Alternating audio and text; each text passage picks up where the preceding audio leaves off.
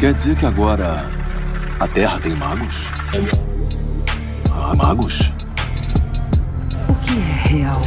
Que mistérios estão além do alcance dos seus sentidos? Na raiz da existência, mente e matéria se encontram. Pensamentos moldam a realidade. Diário Mágico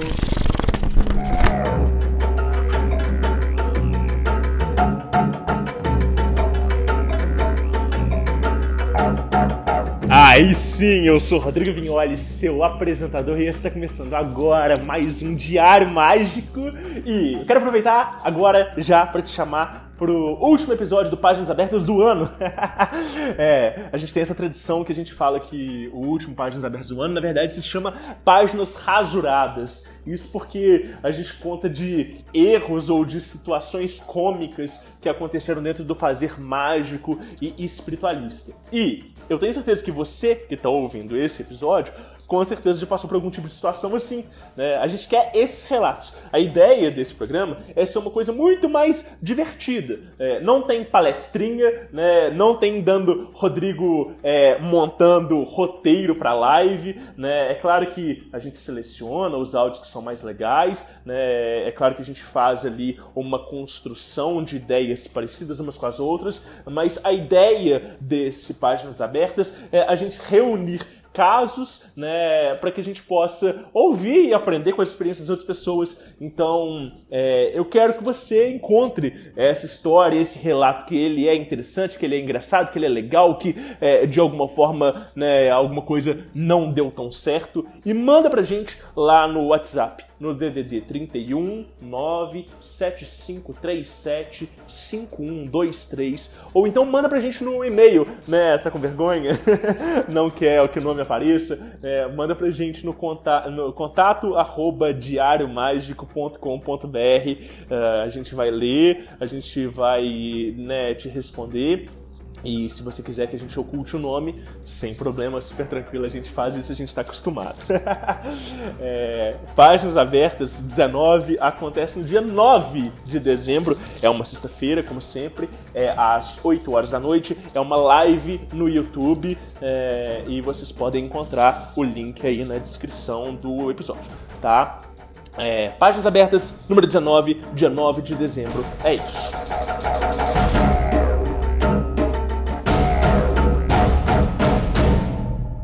E hoje a gente tem uma presença super especial, super incrível. É, a Patrícia. A Patrícia é, é, é, é de casa, eu adoro ela. Vocês vão ver que o papo tá super fluido. É, e bom, Tá gostando do projeto? Gosta do Diário Mágico? Considere nos apoiar lá no apoia.se barra Diário Mágico. Nós temos várias categorias de apoio. Em qualquer uma delas, você já entra pro nosso grupo secreto e já pode fazer parte dessa turminha de escritores de experiências. então vamos lá? Vamos abrir esse diário? Folhas brancas sem pautas para transbordar à vontade.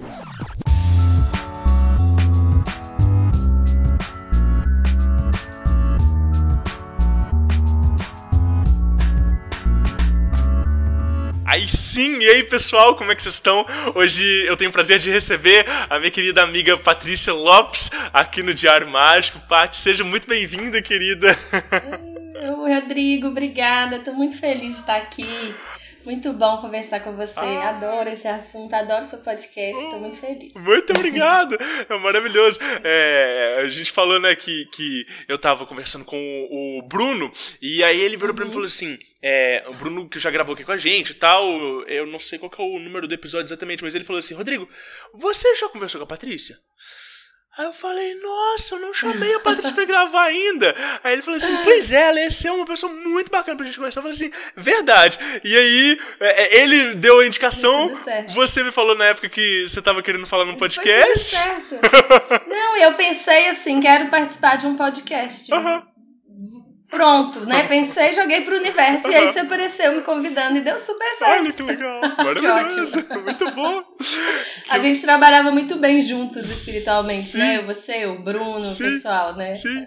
A gente conseguia trabalhar bem juntos. E, e- Na época que a gente se conheceu. Aham, e, a- e agora sincronicidades todas conduzem pra esse momento, né? Muito legal. Patrícia, é, me conta o seguinte, pra quem ainda não te conhece, quem é a Patrícia, né? Como é que você se define?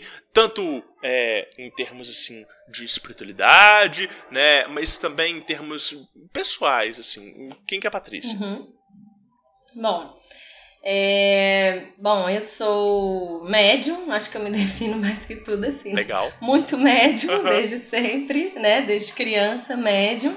Hoje sou dirigente de uma casa espírita, já, a casa já tem 12 anos. É, e também 12 anos terapeuta Ayurveda. Então, acaba que são, assim, desde sempre médium e 12 anos praticamente totalmente dedicada à espiritualidade. Que tanto do Ayurveda, que in- integra né, a saúde física com a espiritual, porque no Oriente não se separa as coisas, a gente é uma coisa só, quanto da parte de ser dirigente de um centro espírita, porque aí não é ir um dia assistir uma reunião, né? É uma vida dedicada a cuidar de um centro espírita. Então hoje acho que a coisa que eu mais sou é médium. Tá, que legal. Né? Então é muito tempo é isso. Hoje também tem uma escola de Umbanda, além do centro espírita e além de- do spa, né, de Ayurveda, tem uma escola de Umbanda, então vai só agregando coisas aí que tem a ver com a mediunidade. Na caminhada a gente vai aprendendo e desenvolvendo linhas que são afins conosco e que fazem sentido, né? Sim. Mas você falou que é, você é médium desde criança, é isso é, é, é, é por causa de família, sim? Você já tem, tem algum direcionamento prévio? Como é que é?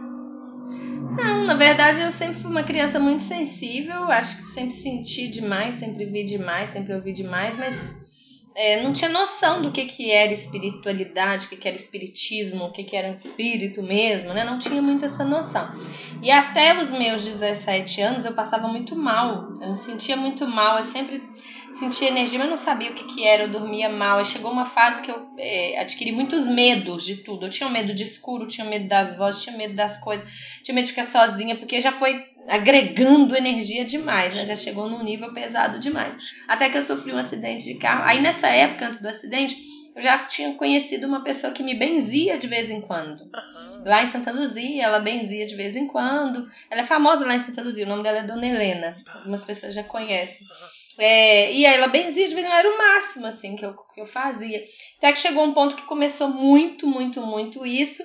Eu comecei a frequentar o Irmãos Glaucos, que foi o primeiro centro espírita que eu fui, assim. Fiz um pouquinho de campanha do quilo, frequentei algumas reuniões, mas assim, hum, zero efeito, pra falar a verdade, no meu caso, zero efeito. Eu chegava lá, eu dormia a reunião inteira, Aham. chegava em, eu não conseguia ficar acordada, eu tentava, mas não conseguia. Chegava em casa, passava a noite toda acordada. Eles faziam passe no lar, não adiantava, não adiantava pra mim. Irmão Glaucus não adiantava.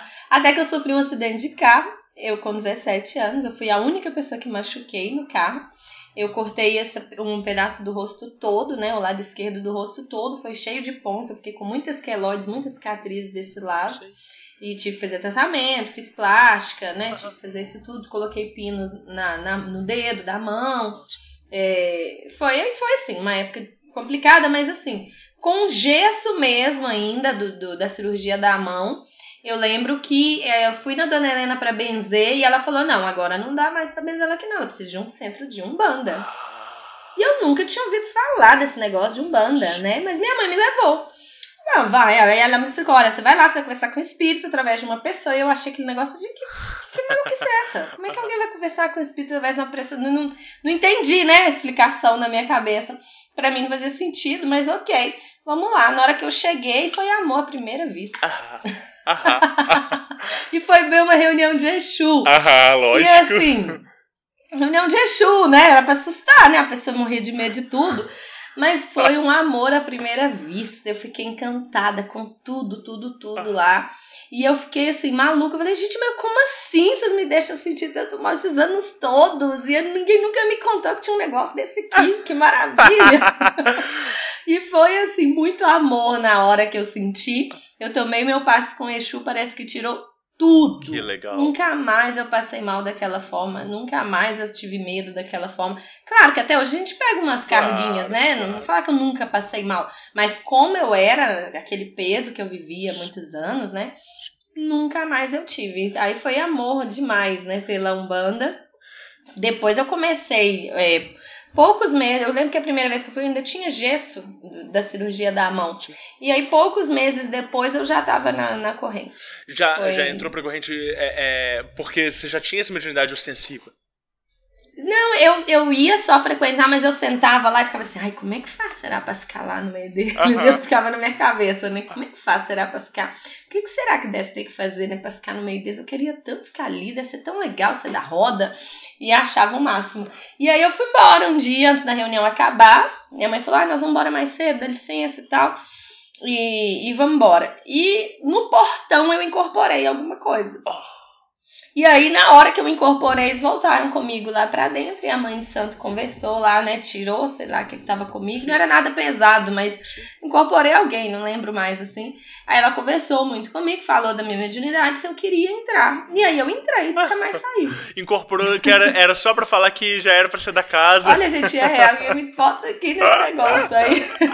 Maravilhoso. É, essa coisa da, da, de, de, de- da, da- das cargas né, na infância e Uhum. adolescência, é, vocês tinham consciência de que isso era uma carga energética espiritual? Porque muita gente se sente é, pesada, arrastada, a vida não anda, mas não tem a menor noção de que aquilo dali é energia e não sabe o que fazer, né? E acha que a vida é difícil. E aí quando toma o primeiro passo, igual você falou, muda tudo. Você tinha essa consciência, não? Não, eu não tinha, né? Eu não tinha noção. Tá. Tinha pouquíssima noção. Eu não sabia. Eu não sabia que existia um banda, eu não sabia um monte de coisa. Eu era uma pessoa curiosa é, para as coisas holísticas, assim. Tá. Eu, eu pensava, ah, eu, eu quero ler. Eu era uma menina com 14 anos que eu comprava muitos livros para ler nas férias. Eu não gostava de estudar nada da escola, eu gostava de estudar essas coisas holísticas, né? Então eu comprava livros para ler nas férias. Eu falava, quando eu tiver tempo, eu vou fazer um curso de reiki, eu vou fazer um curso de florais, eu vou fazer. Eu era assim. E aí, é, né, eu gostava dessas coisas, mas assim, noção de mediunidade, do que, que eu tava sentindo, e por que uma carga, por que outra, né, e como essas coisas, eu não tinha essa noção, Entendi, não tinha nenhuma. entendi. E, É. E quando você é chamada para participar da corrente, como é que como é que funciona esse desenvolvimento aí? Porque eu já tinha uma virginidade aflorada um pouco. É, então, cada caso é um caso, né? Cada um tem um caminho, tem um caso, tem uma situação e, e não sei se né, de outras pessoas seria igual o meu, né? Eu vejo que cada um, cada um que chega lá no nosso centro hoje é de uma forma. Mas quando eu entrei, eu fiquei mais ou menos um ano em desenvolvimento. Não tinha um dia de desenvolvimento à parte, né? Tinha o dia da reunião, que era toda terça à noite, se não me engano. E nesse um ano eu não tive uma incorporação assim pra falar, ah, você começa terça que vem. Então, na outra terça eu já não tava incorporando, dando passo, fazendo, acontecendo nada, não. Claro. Eu fiquei um ano ali naquela corrente, toda terça, frequentando, Sim, concentrando e tentando chamar as entidades sim. toda semana. Mas eu vejo também hoje, olhando de longe, né, e de, de, de mais tempo de, de caminhada, que faltou um pouco mais de instrução nesse começo, Aham. sabe? Aham. Acaba que a pessoa que, que me preparou foi uma pessoa muito boa. é, e ela, a, a mãe de santo mesmo lá, que foi a minha mãe de santo primeira, a dona Alfa, ela faleceu com 110 anos, mais ou menos. Caramba! E na época que ela começou, ela tinha 10 anos de idade. Quando eu cheguei no centro dela, ela já estava com quase 100. Então ela. Eram muitos anos, né, de, de mediunidade, eram muitos anos de Um preparação. de Mas ela, por. Sim, é uma fofinha, Dona Alfa foi uma fofinha. Ela faleceu em 2017. Foi, eu lembro que foi o dia do batizado do meu filho. Meu filho está com 5 anos. Então foi, foi nessa época. Mas ela, ela já não subia todo dia para a reunião, Sim. Porque ela tinha um corpo muito pesado e dolorido, então a filha dela conduzia. Mas assim, eu sempre senti que a mãe de santo era a Dona Alfa. A filha dela, ela tava ali ajudando, mas não era ela, né? Então ela, ela era uma pessoa que acho que me deixou um pouco é, um pouco sem instrução, um pouco muito solto. Então eu fui muito no meu tempo também ali. A corrente era um pouco largada. Sim. Não era aquela corrente, sabe, fortalecida e bem Sim. cuidada para o desenvolvimento bacana. Sim. Porque a Dona Alfa não conseguia mais acompanhar tanto Aham. e quem tomava conta deixava um pouco assim. Então acho que por isso demorou também. Foi um ano praticamente para eu conseguir estar incorporando direitinho e trabalhando direitinho com todas as minhas entidades. Entendi. Não foi uma coisa super rápida, não. Que Até porque eu tinha 17 anos, né? Com 17 anos você não tem a cabeça, Aham. né? Pra, pra essas coisas dessa forma. É, assim, pra também. Então dedicar- a própria espiritualidade foi me deixando. É. e pra assumir as devidas responsabilidades, pra ter dimensão Uhum. do que, que é, é, né, a, a, a, a relação daquele trabalho que está sendo A executado, né? responsabilidade mesmo. É. E aí acho que eles me deixaram muito assim, muito, muito leve. Não foi aquela coisa de um dia pro outro já ter aquilo, Que sabe? legal. Tanto que eu fiz faculdade, eu fiz publicidade e propaganda. Quando eu terminei a faculdade, é que foi vindo o chamado de ter um centro espírita. Tá. Então eu já tinha, tipo assim, cumprido essa parte, Sim. né? Então não me atrapalhou no meu desenvolvimento de, de fazer uma faculdade, me formar e trabalhar normal. Sim. E aí começou a vir esse chamado de ter um centro espírita. Então foram sete anos depois. Patrícia, como E é, aí? que, como é que você sentiu a morte dessa dirigente? Mudou a dinâmica do centro que você tava? Você sentiu isso? Então, não, na verdade eu saí de lá antes dela Tá. falecer. Aham, aham. É, antes dela falecer, é, como, como ela é a filha dela que tomava conta, chegou uma época que essa filha dela já adoeceu, a filha dela morreu antes dela. A Mentira. gente fala que Dona Alfa era tão forte que um monte de gente foi antes dela. Uau. Ela, a Dona Alfa venceu mais um, a gente brincava assim, a Dona Alfa venceu mais um. Porque o gente, pessoas muito mais novas faleceram na frente dela, sabe? É, e ela. Aí com esse período da, da filha dela adole- adoecendo, a gente começou a fazer reuniões em, outros, em outra casa de uma das médiums, que era a Nélia. A Nélia também tem um centro espírita lá em Santa Luzia hoje. É, e a gente começou a trabalhar junto ali, os médiums mais próximos e tal, e o centro da Nélia abriu nessa época. Então nós ficamos ali um tempo, o nosso grupo, né? O pessoal já das antigas ali. Nisso a, a, a, a Beth, que era filha dela, faleceu, Dona Alfa ficou sozinha, e eu visitava a Dona Alfa toda semana. Mesmo sem ter o, o centro espírita mais. Aí fechou tudo, ela doou as coisas, fechou o centro, porque ela não tinha outra pessoa para continuar. Também já estava muito idosa. Mas assim, eu visitava a Dona Alfa toda semana, toda semana, toda semana.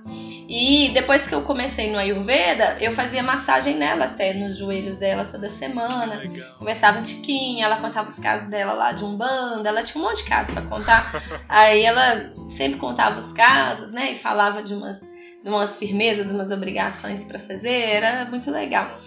E aí um dia eles ligaram, eu, eu tipo assim, eu vamos supor que eu ia toda quinta, né? Um dia eles me ligaram falando que ela numa quarta que ela tava muito mal, e que eles achavam que ela ia, que ela não tava bem, jamais. Aí aquilo eu já assustei e fui lá na hora. Uhum. Aí eu já vi que ela tava despedindo, sabe? Aí eu consegui despedir dela mesmo, sabe? Eu tive um momento de despedir, de conversar, até a última conversa, já sabendo que ela tava indo mesmo. Aí no outro dia ela faleceu. Uau. Nossa. É. Aí acaba que eu fui um pouquinho preparada, né? E também são cento e poucos anos, você vê ela na cama já sofrendo daquele jeito, você vê que a pessoa já não tá aguentando, você não fica mais naquele apego de querer que ela fique viva, né? Claro. Mas foi. A gente sente falta, né? Claro. E que privilégio de, de, de poder ter essas conversas com alguém que teve uma vivência de, poxa, 100 anos quase. De, de- Sim, foi muito legal. Ela contava vários casos da Umbanda pra nós. Vários casos.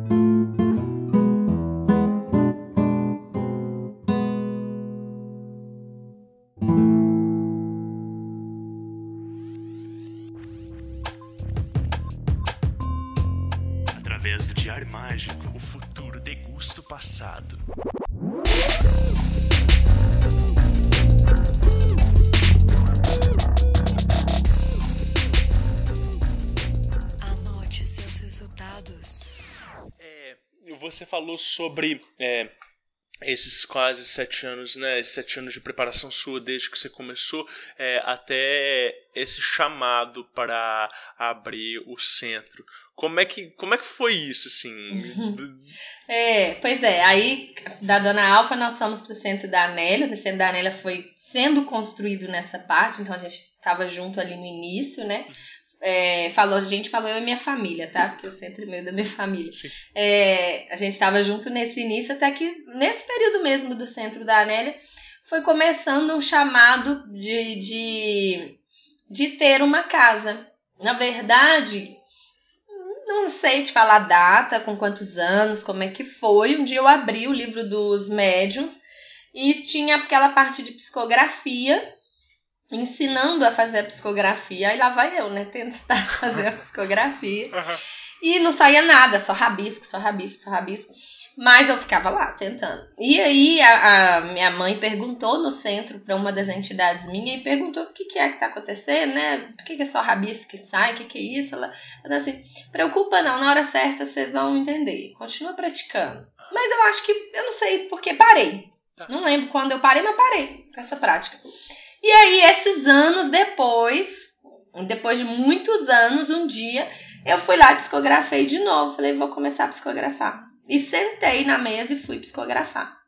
Quando eu sentei, começaram a vir mensagens mais claras. Olha. E a primeira mensagem foi assim: esteja todos os dias aqui às seis da manhã. Eu, ok. Sempre fui pessoa obediente, não, não tem conversa, pra mim não tem conversa. Pediram, eu tô fazendo. E aí, eu fui sentar todo dia seis horas manhã, começaram a vir mensagens mais claras, não era mais rabisco, vinha mensagem mesmo, eu já escutava com mais clareza, já escrevia com mais facilidade. E foi começando a chegar a mensagem sobre ter uma casa espírita. Ah. Então, foi, foi nessa época que começou. Como a casa abriu em 2010, eu imagino que seja esse período de 2009 para 2010. Eu me formei na faculdade em 2009, é, no meio de 2009, mês de agosto. Então, eu imagino que tenha sido esse período assim que começou, sabe? Que Não vou lembrar quando foi a primeira. É, por isso que eu falo, como eles esperaram tudo, né? Sim. Esperou passar Sim. a responsabilidade de faculdade para depois vir. E aí foi legal, porque é, eu tive uma confiança tão grande nessas mensagens, sabe? Porque eu Sim. podia duvidar e falar, ah, loucura, quem é que sai abrindo casa? Aham, Né? Não existe isso, né? Abrir uma casa espírita do nada, né? Assim, mas eu tive uma confiança tão grande que essas mensagens eram verdadeiras, sabe? Que eu confiei. E aí, compartilhando com a minha família, eles também entenderam que era verdadeiro e toparam. Que legal. E aí, a casa que eu nasci, lá em Santa Luzia, ela é o centro espírita hoje, já tem 12 anos isso. Sim. E aí, em setembro a gente fez 12 anos, né? Da primeira reunião aberta. Aham. O pessoal foi em setembro.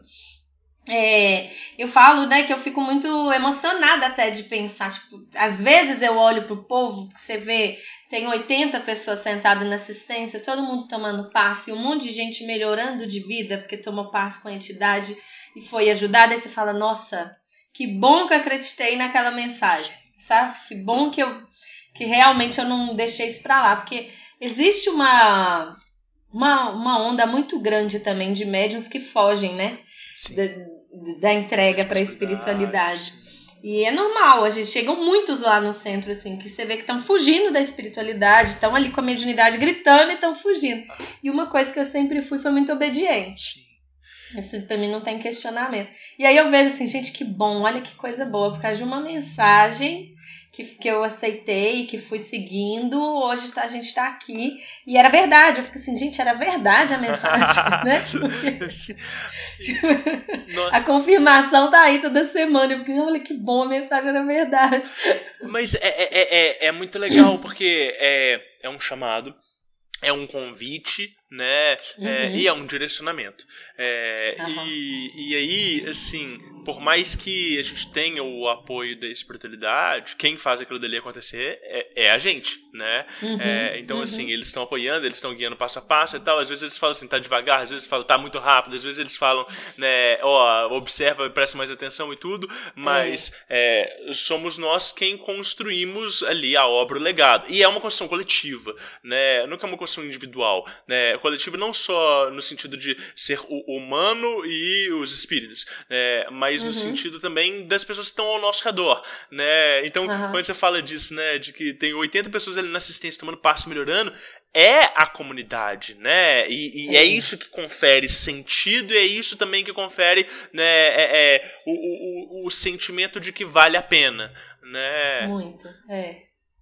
É muito legal essa ideia da comunidade, né? A Umbanda, ela é comunidade. Uhum. Essas eh, religiões de matriz africana, todas elas têm essa ideia de comunidade muito grande, né? De tribo, de estar ali o grupo, todo mundo se ajudando ali para para crescer junto. Hoje a gente tem comunidades mais comunidades diferentes da, daquela época, porque a gente não precisa mais ser vizinho, morar no mesmo bairro, na mesma tribo ali para estar em comunidade. A gente tem comunidades até online, Sim. né? Que é o caso até da escola. Sim. Mas assim, é uma relação de cada um às vezes vem de uma família, vem de um bairro, vem de uma situação, mas ali a gente se une como comunidade para o bem de, de todos nós. A Umbanda ela é isso, né? É esse auxílio. Um dia a gente está passando mal e todo mundo vai rezar pra gente, outro dia a gente está bem, a gente vai rezar pelos outros, a gente vai ajudar né, naquilo que a gente sabe. Cada um tem sua função lá dentro.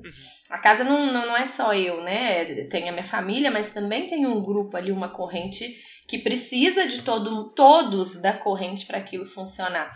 Se né, alguém precisa estar lá para varrer, pro, pro lugar tá, pro terreiro tá limpo para a reunião acontecer. Alguém precisa estar na cozinha, né, para fazer ali o prato que a gente vai servir. Às vezes se é um dia de festa vai servir algum prato. Alguém precisa lavar o banheiro, alguém precisa limpar as janelas e a porta, alguém precisa estar na portaria recebendo as pessoas que vão entrar. Então essa coisa de comunidade de cada um fazer uma parte é, é muito bonito de ver, né? E é isso que você falou da espiritualidade. Ela conduz né? Ela, ela aconselha, ela orienta, ela apoia, mas também tem a nossa parte. E eu vejo que muito do aprendizado que eles querem mostrar para nós, de lições de humildade, de, de convivência, de família, de harmonia, são nessas ações que eles colocam pra gente ali, que são coisas físicas Sim. também para fazer. Porque o trabalho físico, né, de, de servir ao outro, ele é um trabalho devocional. E sobretudo quando ele acontece dentro desse ambiente sacralizado, né, ele é um trabalho energético também. Né? Aham. Então, é, eu acho que são duas coisas, né? Primeiro é o próprio ato de servir e a recompensa imediata pelo reconhecimento da comunidade. É, mas a segunda é, quando a gente se coloca à disposição e a gente faz aquilo dali com entrega, a gente é recompensado. E eu, eu vejo isso pelo próprio exemplo que você falou, né? Quando você faz as massagens né, na Dona Alfa, né? E Uhum. ela vai e te recompensa com essas histórias que são É, muito mais valiosas do que qualquer tipo de moeda de troca, né? Então, a pessoa que ela tá ali recebendo Verdade. outras pessoas na entrada né, da casa, é, às vezes ela vai escutar uma outra história, ou então ela vai ter a oportunidade de observar coisas que, né, Uhum. a pessoa que está atendendo vai ter uma experiência diferente, né? A pessoa que está na Uhum. cozinha, que está no banheiro. Então, é, é, é, tudo isso, quando ele é feito com presença, ele compõe um aspecto da espiritualidade. É, eu não sei como é que você enxerga isso, Patrícia, mas é muito comum a gente ouvir a pessoa muito afoita. Eu preciso desenvolver minha mediunidade, eu preciso conversar com os meus guias, eu preciso de né, fazer e fazer e fazer. Eu não sei como que você conduz, mas a minha primeira pergunta quando as pessoas chegam assim no consultório é, é e o que, que você vai fazer com isso? Né? Uhum. Eu quero conversar com os meus guias, eu preciso conhecer. Beleza. Por quê? Ah, é porque eu preciso, porque é o meu próximo passo na espiritualidade. Não, não é. O próximo passo na espiritualidade é você com você mesmo. O guia, ele só aparece quando você tem algum tipo de função pra servir o outro. Se você não consegue servir o outro na sua vida pessoal, pra que que, né, uma entidade de outra orbe vai aparecer aqui pra ficar trocando, né, conversa fiada? Eu não sei se você pensa assim, mas eu, eu penso assim, sabe? Sim, eu falo que quando o trabalhador está pronto, o trabalho aparece. Ah, É, né, quando a gente está disposto e pronto, né, maduro o suficiente para servir, que é isso que você falou do serviço devocional, né? Eu, como devota, eu vou servir a Deus servindo os meus irmãos, independente do que, que seja o meu serviço. E às vezes as pessoas elas acham que o serviço espiritual, né, trabalhar mediunidade espiritualidade é incorporar um preto velho, um exu ou qualquer coisa e dar passe. E tá muito além disso, né? E aí, é isso que você falou é muito interessante, porque lá de vez em quando aparece isso. Como é que eu faço pra saber o nome da minha pomba gira? e é que você quer que essa pomba gira, meu Deus, com tanta coisa pra resolver, a pessoa caçando o nome da pomba gira. Uma outra falou comigo assim, com a inocência, você vê que é de inocência mesmo das pessoas. Tô doida pra saber qual que é a minha pomba gira pra mandar fazer a roupa. Gente, Gente, né? A pessoa não entende que não é isso. Eu tenho, eu tenho, se for contar o tempo todo, né? Já são quase 18 anos, né? Dentro da Umbanda. A minha já não tem roupa até hoje. É a mesma roupa branca de terreiro até hoje que eu trabalho. Nunca, de nem guia ela tem. Nem guia ela tem, especial. Ela tem os colares, tem brinco, tem pulseira, tem um monte de coisa assim. Mas não tem nem guia. Mas às vezes as pessoas, elas trocam, né? Elas, elas viajam nessas coisas assim, achando que esse é o importante. Um dia uma pessoa me perguntou assim: qual que é o meu orixá? Eu quero saber porque eu vou fazer uma tatuagem. maravilhoso. Eu preciso ter marcado comigo, né? Falei, Gente, mas você não, você não quer nem primeiro entender, né, de quem que você é filho, né? Porque, ah, sou filho de Oxóssi. Então, vamos entender o que que é ser filho de Oxóssi, vamos sintonizar com Oxóssi, vamos pegar a energia boa de Oxóssi, entender como ele trabalha na sua mente, né? Porque o orixá tá no seu ori, tá na sua cabeça. Como ele trabalha na sua mente, como é a sua, a- o seu vigor, né? De, de filho de Oxóssi. Como que é isso? Aí a pessoa não quer, ela quer fazer uma tatuagem. Sim. É, Antes disso. eu, eu fico pensando muito nisso, assim, né? É, de como que é, fé enquanto atributo é uma coisa que ela. é, a- a- as gerações e as culturas se relacionam de forma diferente com, com essa, essa qualidade humana, né? Então, essa coisa de. é, ah, o trabalho espiritual ele só acontece dentro do congá, né? Do lado de dentro da, da parte da, né, da assistência. É, Talvez é uma conceituação tão mal formulada por parte da pessoa, é, ou talvez uma insegurança tão grande na relação dela com o divino, é, que isso só pode acontecer por intermédio do outro.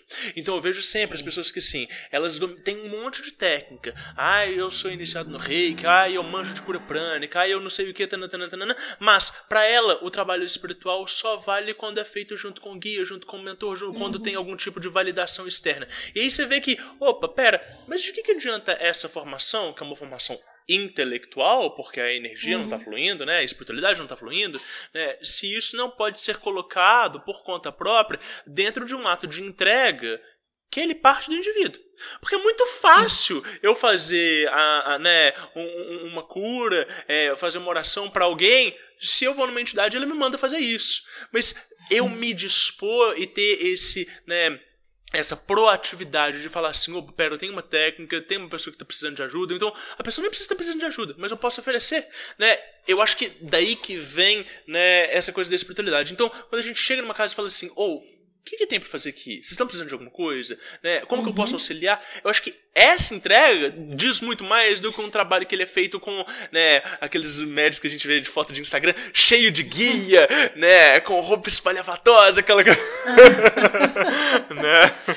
É, o foco mesmo ele é desviado, né? E algumas pessoas elas ficam deslumbradas por essa pompa toda, né? Elas acham que a magia tá nessa, nessa pompa toda, em ter uma roupa, em ter muita guia e, né? É, Um monte de coisa que eles colocam aí externos. E é bem isso que você tá falando, né? Sem querer, sem querer querendo, acaba que essas pessoas elas, elas ficam tão deslumbradas com o outro que elas acham que elas não têm capacidade de resolver sozinho. De rezar sozinho, não é nem resolver, mas de rezar sozinho. E é o perigo que a gente tem das pessoas caírem na mão dos aproveitadores. Sim. É o grande perigo. Lá no núcleo, eu não sei se é porque eu sou uma mãe de santa aquariana, né? Então eu sou muito desprendida. Essa aquariana, eu também, maravilhoso. Ai, que ótimo! então é muito desprendida, né? E eu sempre digo pra eles, sempre disse desde o início, olha aqui, eu não vejo motivo algum pra vocês não estudarem Aham. sobre Umbanda. Aham. Não tem uma justificativa. Nós estamos em 2022, né? Legal. não tem uma justificativa para você me dizer que você não tem condição de estudar. Com tanta internet, com tanto livro, com tanta palestra, com tanto curso, com tanta gente, com tanta coisa boa aí para você estudar, com tanta coisa legal, né? Porque a gente tem um pessoal muito bacana na internet hoje. Sim. Então, se você não tem tempo de ler, você tem pelo menos tempo para ouvir alguém legal. Sim. Tem muito conhecimento aí, tem muita coisa para ler na internet também, se você não vai ler um livro físico, né? Então não tem motivo para um médium não estudar. Sim. E aí, é, é, quando o médium não estuda, ou quando ele não tem esse acesso, ou quando ele acha que não é para ele, ele fica assim: ah, mas falaram que eu tinha que fazer assim. Ah, mas me orientaram que era assim. Ah, mas eu já paguei fulano para resolver isso para mim. Isso eu já paguei pelo trabalho para resolver aquilo para mim. Eu tive uma, uma médium lá que ela, antes de conhecer o centro, né? As pessoas caem, é de inocência, não é maldade, né? Mas é, é, realmente nessa situação, às vezes, de não se achar capaz de relacionar sozinho com, com, com a deidade, com a divindade. Uhum. É, e que ela pagou 400 reais numa vela para conseguir um emprego. Nossa! O desespero dela para conseguir um emprego era tanto que alguém disse que se pagasse uma vela de 400 reais ela conseguiria. Ela não tinha esse dinheiro. Ela pediu emprestado, arrumou uma confusão e conseguiu o dinheiro para comprar essa vela pra, por causa de um emprego. E aí que tá, né? Nossa. O problema, né? Sim, sim. Não precisa de, disso. Você pode bater seu joelho no chão, rezar sozinho e, e pedir pelo seu emprego, manifestar prosperidade, né? De formas inúmeras que você vai ter acesso aí, né? De, de conhecimento sobre isso, um monte de gente bacana orientando sobre isso. Você não pode pagar por nenhum curso nem nada do tipo, né? E aí as pessoas às vezes elas caem nessa Sim. de achar que não dão conta sozinho e em umas situações assim, né? Mas é tem, bem perigoso. tem uma coisa muito legal que você fala, Patrícia, dessa coisa de, de cobrar as pessoas de buscarem conhecimento, de se uhum. informarem, de verificar, porque a gente vê o, o, contrário, né? Muitos pais de santo que restringem o conteúdo, que falam assim, não, a nossa doutrina é essa e a gente não está aberto à discussão, então, ó, não pode buscar técnica lá fora, é isso aqui, é um banda e ponto, e não tem outra coisa, né? E eu acho que é muito rico quando a gente tem tem a, a, possibilidade de dialogar e de discutir, de trazer outros pontos de vista falar assim, olha, isso aqui é legal, funciona muito bem, tal, tal, não, vamos adaptar, mas, ó, isso aqui não tem tanto a ver por causa disso, as linhas são, de, né? É, mas é interessante de, de, de abrir para essa pluralidade de visões. Sim, isso aí é importantíssimo, importantíssimo. São duas situações é, diferentes, sabe, Rodrigo? Uma coisa que eu sou, não vou falar que eu sou contra, né? Cada um é livre para fazer o que quiser. Sim. Mas costuma não dar certo, né? Porque assim, eu, eu, falo, o óbvio é só é óbvio pro olho treinado. então, assim, a gente vê e vê que é óbvio que não vai dar certo pelo olho treinado mesmo. Que é a pessoa frequentar uma casa, estar em tratamento nessa casa, ou seja, a médium decorrente dessa casa, e começar a frequentar várias outras ao mesmo tempo. Uhum. É óbvio que não vai dar certo. Uma hora ela vai é, misturar energia demais, vai levar energia de um para o outro e vai bagunçar. A gente não sabe como que está funcionando em outras casas. Então a gente sempre aconselha a não fazer essa mistura. Né? Mas cada um vai fazer o que quiser. Então, às vezes, eles vão em outra casa e, e, e ver por si só que não deu certo ou deu certo, sei lá, né? E tal. Mas o estudar, o querer saber, o entender mais, ter clareza do que, que você está fazendo ali dentro da Umbanda, isso é essencial. Uhum. Porque chega a ser feio. Como é que você chega até assim no, na sua família, nos seus amigos, fala, eu sou um bandista. E alguém fala, ah, e o que, que é um banda? E o cara não sabe nem responder o que, que é um banda. Não, não justifica, Sim. né? Sim. Ah, o próprio Evangelho segundo o Espiritismo, não é porque a gente é um bandista que você não precisa saber o que, que é o Evangelho segundo o Espiritismo, ele é importantíssimo. Sim. A conduta ali, né? Porque o evangelho é para melhorar a nossa conduta moral, assim como qualquer religião é para melhorar a nossa conduta moral. Então, como, como um bandista, né? A gente tem que saber sim o que está acontecendo ali no Evangelho segundo o Espiritismo, um pouquinho, uma noção de livro dos méritos, uma noção de livro dos espíritos. A gente tem que ter isso sim, não tem motivo para falar que você não pode estudar. Existem sim pais de santo, mães de santo que não querem, né, que, que as pessoas saibam, mas eu acho que até nesse caso a gente tem que questionar, mas por que, que eu não posso saber?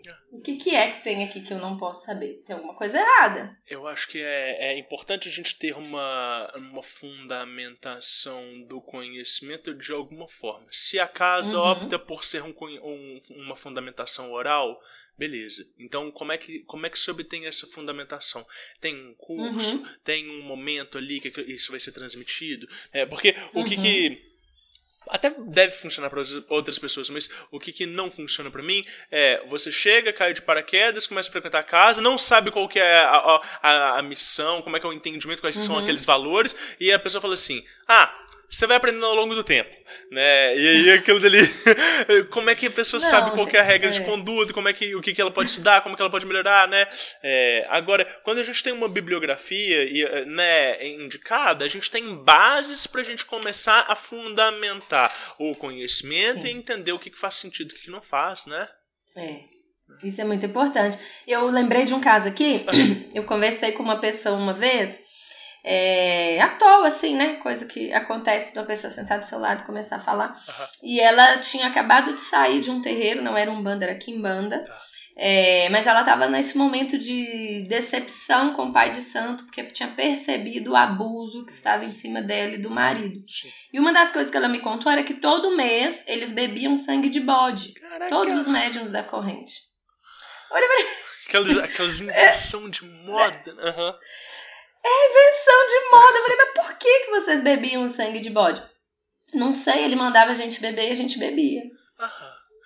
Olha o nível. E com certeza aquele sangue tá consagrado, com um monte de intenções Olha, que ninguém não, olha sabe, o nível né? da responsabilidade Aham. e olha o nível, às vezes, da ignorância do médium de entregar a vida dele dessa forma na mão de outra pessoa. Sim. Simplesmente porque tinha um pai de santo, que era uma autoridade ali acima, falando pra beber, eles bebiam. E ela não sabia nem por que, que ela bebia. Olha só. Porque, eu- porque, assim, como eu não sou da Kimbanda, eu não posso falar tudo sobre Kimbanda. Eu perguntei justamente pra entender. Por que uma casa manda os médiums beberem sangue de bode todo mês? E aí ela não sabia me responder. O que é mais grave ainda, né? Que é mais grave ainda. A gente, a gente tem. Você tem ritos constantes na sua casa? Tenho. Você sabe a fundamentação deles? Não. Se eu faço, faço. Nossa senhora. Ô, Patrícia, e, e- e como é que é a história da Ayurveda? Porque você é uma pessoa que tem muitos conhecimentos. Você falou, né, na hora que a gente começou o nosso papo, você falou que você se define como médium. E, e a Ayurveda, ela é uma, ela é uma eh, ciência que também é medicina, espiritual. Sim, o Ayurveda é a- uma das primeiras medicinas do mundo, Sim. né? Se não falar a mais antiga, é, que é uma ciência da vida e longevidade. Uhum. Então, uma ciência para ter vida longa Legal. e melhor. E aí o Ayurveda, ele é uma medicina, ele tem tratamentos de saúde, mas também tem filosofias de prevenção Tá. para que a gente chegue lá nessa vida longa. O nosso corpo foi feito para viver 116 anos, Uau. segundo o Ayurveda. Então você tem ali uns fundamentos para que você chegue nesses 116 anos com saúde. Então a gente tem quatro pontos básicos dentro do Ayurveda, basicão, né? Porque o Ayurveda dá um podcast muito grande só Sim. sobre ele. Mas o basicão dentro do Ayurveda é que a gente precisa de um equilíbrio mental, espiritual e físico. Uhum. Então, tem quatro pontos importantes que a gente precisa ter bem cuidados todos os dias se a gente quer colher uma saúde melhor nos 116 anos.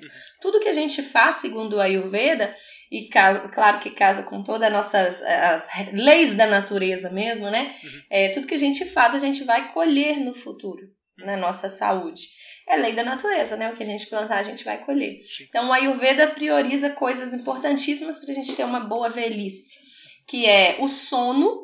A gente precisa ter um sono equilibrado. Então, é óbvio que se eu durmo todos os dias três horas da manhã, acordo meio-dia e já almoço, né? Acordo e almoço. Aí de tarde é uma confusão. E aí, no outro dia, três horas. Se eu faço isso durante um ano, daqui a um ano é óbvio que eu tô colhendo algum desequilíbrio físico, Sim. alguma doença física, né? É, não tem como ter saúde, né? A matemática no final não vai bater. Então, o sono é muito importante. A gente não dá tanta importância como, deve, como deveria, tanta importância. Uma das coisas que o do Ayurveda fala em relação a isso é a questão da luz. Muita gente hoje diz que é ser noturno, que funciona melhor à noite. Isso não tem como existir. Sim. Porque a luz existe há 120 e poucos anos Aham. que foi inventada a luz. Se Sim. bobear, não tem 130 anos, se eu não estou enganado. Não existe a luz, né? É. Tem 130 anos de luz. Como assim você é um ser noturno? não tem como. Nosso corpo não foi feito para funcionar à noite. Ele tem toda uma fisiologia para o sol se pôr, a gente também se pôr. Sim. E aí a gente não respeita isso. A gente faz coisas de madrugada, a gente faz coisas em horas erradas. E isso no futuro vai, vai ficar mal. É, em relação a movimento, que é o exercício físico, o nosso corpo, isso a gente já sabe, ele não foi feito para ser sedentário. Então não é para a gente fazer pilates uma vez na semana, é para a gente ter um exercício constante e moderado diariamente. Legal. Isso também vai pegar lá na nossa velhice, lá no nosso envelhecimento, para que a gente chegue nos 116 anos. Então não é para todo mundo sair por aí fazendo musculação, Uhum. mas o exercício constante e moderado todo o corpo precisa. A alimentação, que é óbvia, né? Se eu tomo refrigerante todos os dias durante um ano, daqui a um ano eu vou colher uma patologia. Sim. Não tem como. Sim. Né? Então, a alimentação dentro do Ayurveda é um- uma porta aberta à parte, que tem muitos detalhes, mas o basicão da alimentação é que o que eu comer, eu vou colher no futuro consequências do que eu estou comendo. Então, quanto mais puro for o alimento que eu comer, quanto menos conservante industrializado e vencido, e comida velha, e, né, enfim, eu comer, né, quanto menos, melhor para minha saúde. Legal. Um dia que eu vá para um aniversário e eu tomo um refrigerante, ou eu como um pedaço de bolo e um salgadinho, ok. Uhum. Mas se eu levo um hábito de vida alimentar, que todo dia eu como isso, é praticamente impossível chegar nos meus 116 anos com a saúde ideal para chegar lá, né?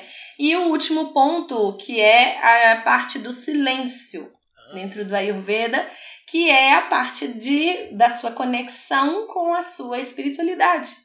Então, a prática do silêncio diário dentro do Dinacharya, que é a rotina diária do Ayurveda, que existe uma rotina ideal para que você chegue lá, né, nos 116 anos, existe uma parte que se chama acordar em Brahma Muhurta, que é acordar 90 minutos antes do sol nascer, Uau. que é quando não tinha luz, Aham. né? Quando o sol nascia, a cidade acordava e já tinha um movimento. Então, quem queria meditar, acordava 90 minutos antes do sol nascer para ter o seu momento de oração, de meditação, de rituais e de cuidar primeiro da sua essência divina. Sim. Então, olha só como isso é importante, né? Isso nem entra dentro de uma religião específica. Entra dentro de você acordar e ter o seu momento de silêncio. Sem hoje, né, para nossa realidade, sem pegar o celular, sem ligar a televisão, sem já ler um jornal, sem já conversar com a pessoa do lado, sem sair correndo. Eu, eu já atendi pessoas que acordavam 7, 7 15 estavam no carro Sim. trabalhar. Sim. É uma loucura. Isso Aham. é uma loucura. Sim. E tem gente que acha que é normal, né? Então você não tem um momento de silêncio. Aí quando você tem uma dor de cabeça, você tem um enjoo, você tem alguma coisa que seu corpo está indisposto, você não para no silêncio, porque você não tem esse hábito, para entender o que, que é que eu tô sentindo. O que, que me deixou assim? Você corre para o médico e quer que eles resolvam. Você corre para a farmácia e quer que a farmácia resolva. Então, olha como faz diferença você ter o seu momento de silêncio diário né? Não é um dia na vida que você tá à toa e fala, ah, hoje eu tô afim de rezar. Não, é porque você tem a sua prática espiritual ali diária, porque antes do mundo acordar é a minha conexão com Deus. Sim. Então o Ayurveda vê isso como uma parte importante também. É muito bonito você ver na Índia os médicos, antes de começar a dar uma aula até, ou de começar um tratamento, todos eles cantam mantra. Aham. É muito. Olha que diferente. Você já viu um médico no Brasil cantando um mantra antes de atender alguém? Não tem. Aham. Porque a gente separa a pessoa física da, da espiritual, né? Sim. E nas culturas orientais não existe essa separação. Sim. Nós somos uma coisa só. Então, se alguma coisa mexe com a minha alma, pode ser que ela vá atingir meu corpo físico. Né? Você mexe no meu corpo físico, pode ser que atinja a minha alma. Claro. Né? Então, vamos supor que eu sofro um acidente. É, Vai mexer no meu corpo físico, mas a minha alma pode ficar traumatizada. Com certeza. Mesmo que passe esse acidente, eu já, já, já fui curado do acidente, é uma coisa só. Da mesma forma, se uma coisa dói em mim, né, na minha alma, se alguém me magoou, ela não mexeu no corpo físico, mas ela mexeu na alma e isso pode gerar um câncer, Pode, pode somatizar. que é físico, né? A Agora, gente vê o câncer. essa coisa do Brahma Muhutra, Brahma, Muhutra, acordar em Brahma Muhutra. Isso é muito incrível. Eu, eu sempre pensei, isso sempre foi uma coisa muito clara para mim, mesmo antes da espiritualidade, de que é, a gente vive em fluxos e refluxos. Né? E que, da mesma forma que o corpo físico ele tem esses fluxos, então se alimenta e aí você precisa né, de defecar. Né? Você toma um líquido e você precisa botar para fora. É, né, respiração, inspiração e expiração. É, as, os nossos fluxos de informação eles também são assim. Também são assim. Então, é, você consome muita informação, aquilo dali precisa sair de alguma forma. Ou numa expressão, numa composição artística, ou numa comunicação, então tem a assimilação e aquilo dali, ou aquilo dali, aquela informação, ela precisa ser de alguma forma assentada dentro de você. Então, você vai ler um livro para aprender sobre um conceito novo, você não precisa descrever e sair falando para as pessoas como se você fosse aquele autor, mas aquilo dali precisa ser conceituado e formulado. As pessoas, nós nós todos vivemos numa, era de informação tão acelerada. E é, a, a, gente está num hábito de que a gente precisa de consumir mais coisa que mesmo o entretenimento ele é tido como é, algo produtivo. Então eu estou tomando banho eu estou escutando né podcast eu estou vendo vídeo eu estou fazendo qualquer outra coisa e tal. Eu nem falo a música porque eu acho que tem músicas que vale a pena e tudo. É, mas é, o, o, esse momento de da gente cultivar e cultuar o silêncio, ele também é o momento de fazer uma digestão mental e emocional, né? Então é o momento depois de acordar, é o momento antes de dormir, é o momento da higiene, é o momento de, de, é, de quando você vai preparar uma comida, né? É, são momentos que eles não devem ser é, é super aproveitados, que as pessoas não devem tentar né, fazer as tarefas renderem mais, porque isso é perda de qualidade. Né? Então, num, num podcast aqui com uma uma, pessoa, uma convidada que eu gosto muito, a Vanessa, ela falou que, é, ah, eu sou da turma do chuveirinho. Eu falei, o que é a turma do chuveirinho? É a turma que quando entra para tomar banho começa a escutar as vozes no ouvido dos espíritos falando e conversando. Eu falei, nossa, eu também sou da turma do chuveirinho. E aí ela falou assim, não, Rodrigo, eu tô brincando, mas é, é verdade. Tem um monte de gente que chega até mim que fala que só tem comunicação de clara audiência no momento que tá no, no banho. E aí você começa a ver que é um momento de silêncio. Então, uma é. pessoa que está querendo desenvolver a espiritualidade dela e está no banho, né, assistindo um vídeo, está no banho, é, preocupado com o que vai fazer e etc e tal, é, tá perdendo a chance da conexão. E depois ela quer correr atrás e quer saber o nome da pombagira e tal. Né? então, tem os momentos que a gente precisa cultuar, né? Sim, é importantíssimo. Aí você pensa como você vai envelhecer se você não tem esses momentos de Sim. silêncio. Sim. Então o Ayurveda tudo tá em torno disso. O que você planta, você vai colher. O que, né, o que você faz, e tudo isso é nutrição para você. Tudo é nutrição. Então, se você come olhando para tais coisas, né, você vai estar nu se nutrindo daquilo também. Ah. O que você enxerga, o que você escuta enquanto você come, Olha. né? Então, assim, até uma mesa bagunçada vai te nutrir de alguma forma Sim. quando você se alimenta. Então, legal. tudo isso conta para dentro do Ayurveda. O Ayurveda é muito profundo. Dá um podcast só do Ayurveda aqui pra gente falar. Vamos muito, fazer né? depois. Então, assim, vamos fazer depois. Mas é, é, Então, o Ayurveda casou muito bem né, com, com essa questão da espiritualidade, porque é você enxergar a pessoa também, assim, como um todo, com toda a situação. Então, é, tem uma frase do Ayurveda muito bonita que é. São duas até, né? Que é. Uma é que a primeira coisa que nos adoece tem a ver com apego então, Nossa. sempre quando vem uma doença, um desequilíbrio, uma coisa que te tira assim da sua saúde, pode ver que tem um apego envolvido. Ah, legal. Então, o Ayurveda já olha primeiro o que, que é que tá te deixando apegado, uhum. né? Porque pode ser muita coisa, né? Se for olhar o que que tá me desequilibrando hoje. Aí, se você for olhar bem a situação, tem a ver com apego a alguma coisa. Uhum. É, e uma outra coisa é que o Ayurveda não olha para a doença olha para o dono do corpo da doença. Então, uma coisa que pode ser uma pressão alta para um, uma medicina normal vai olhar um remédio para pressão alta. O Ayurveda vai olhar a pressão alta de quem? Quem é essa pessoa? Quem tira essa pessoa do sério? O que, onde essa pessoa mora? O que que essa pessoa come, né? Quem é essa pessoa? Porque essa pessoa de pressão alta pode ser alguém que mora na praia Pode ser uma pessoa que mora na roça, pode ser uma pessoa que mora em Belo Horizonte, pode ser uma pessoa que mora em São Paulo, pode ser uma pessoa que é casada e tem um marido muito aborrecido, pode ser uma pessoa que é solteira e não tem marido, Aham. pode ser muita coisa. Quem é que tira essa pessoa do sério? Porque não é só passar um remédio. Né? Se você dá um remédio ali para pressão alta pra uma pessoa que ela continua do lado de alguém que altera a pressão dela, como é que nós vamos fazer? Né? Tem coisas além ali para trabalhar, não é só dar um remédio. Sim, sim. Então é, é- o Ayurveda é muito isso, ele não olha a doença, ele olha o dono do corpo da doença. Que legal. É. Que, que Aí deveria tem tudo a ver com a espiritualidade. É, né? que é, exatamente, é a ótica da espiritualidade também, né? Uhum. Quando você vai Sim. conversar com, é, com um espírito, ele vai passar, pra, às vezes, pra você uma receita, algum tipo de situação, que ela se encaixa no seu caso e que, é, às vezes, uma outra pessoa que vai tentar reproduzir aquilo dali não vai dar certo, não vai funcionar, não vai fluir, né? Ou vai piorar e tudo, né? E- e- então, tem essa coisa de, de ter o entendimento da individualidade de cada um. Que legal, tá?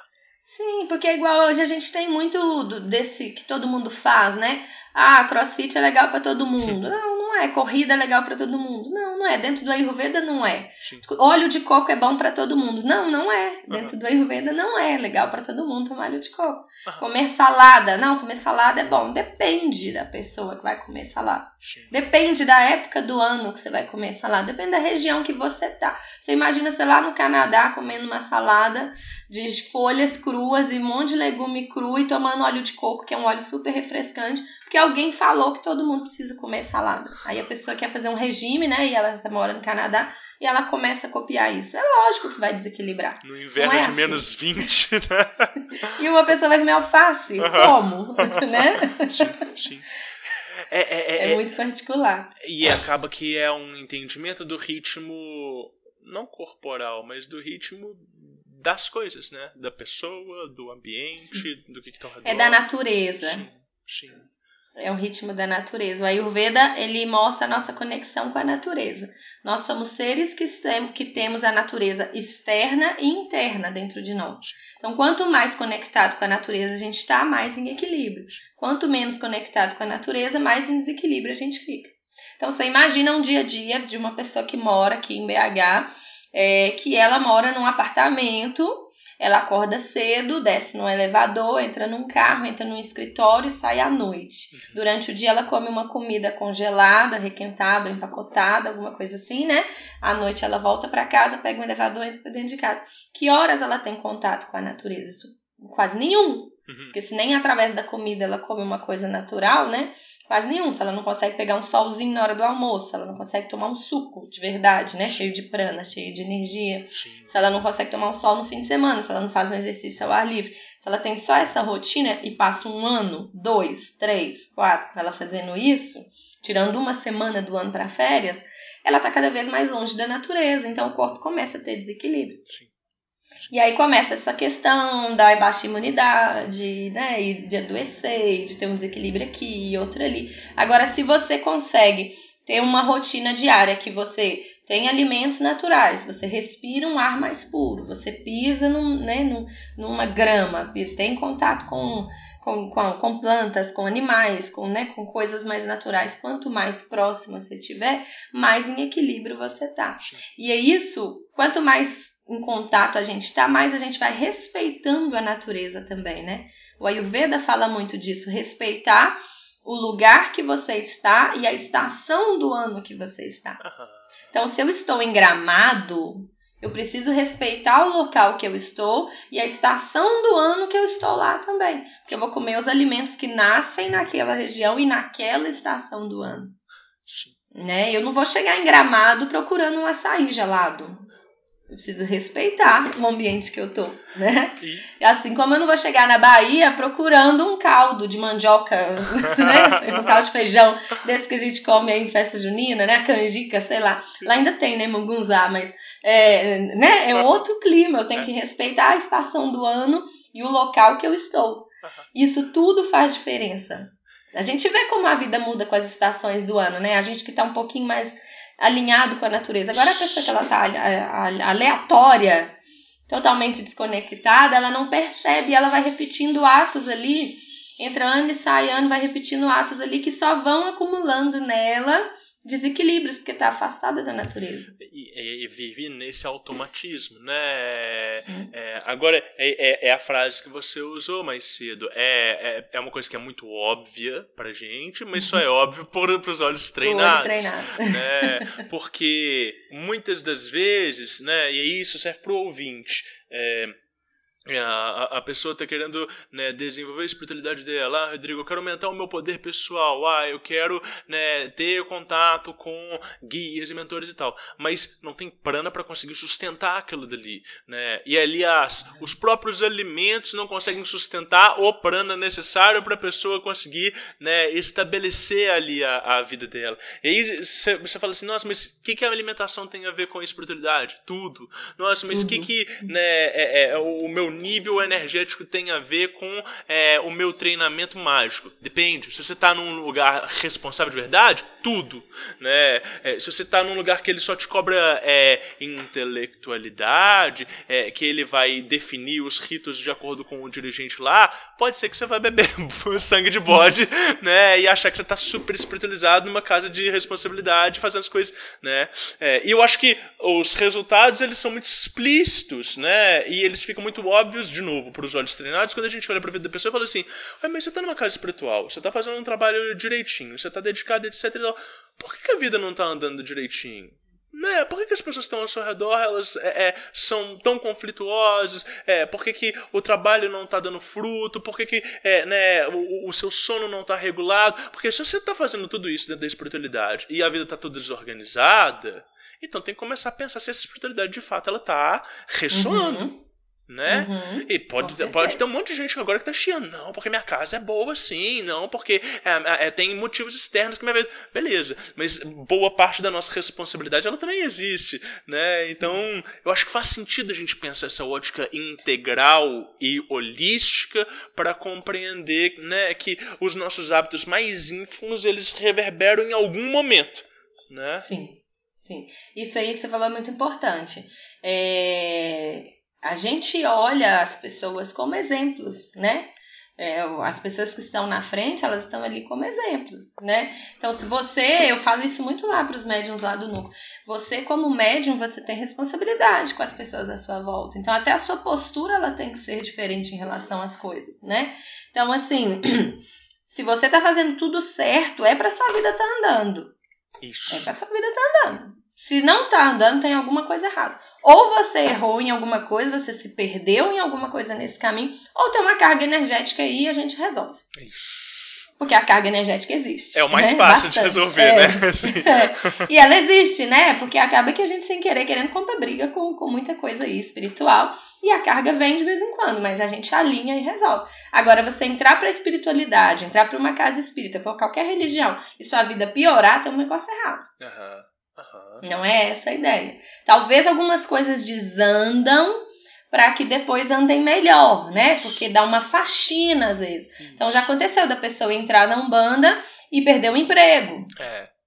Mas não é um caso de carga, é um caso de uma faxina pela postura que ela tinha, com o emprego que ela tinha, para depois dar uma limpada né, na energia para conseguir um emprego diferente.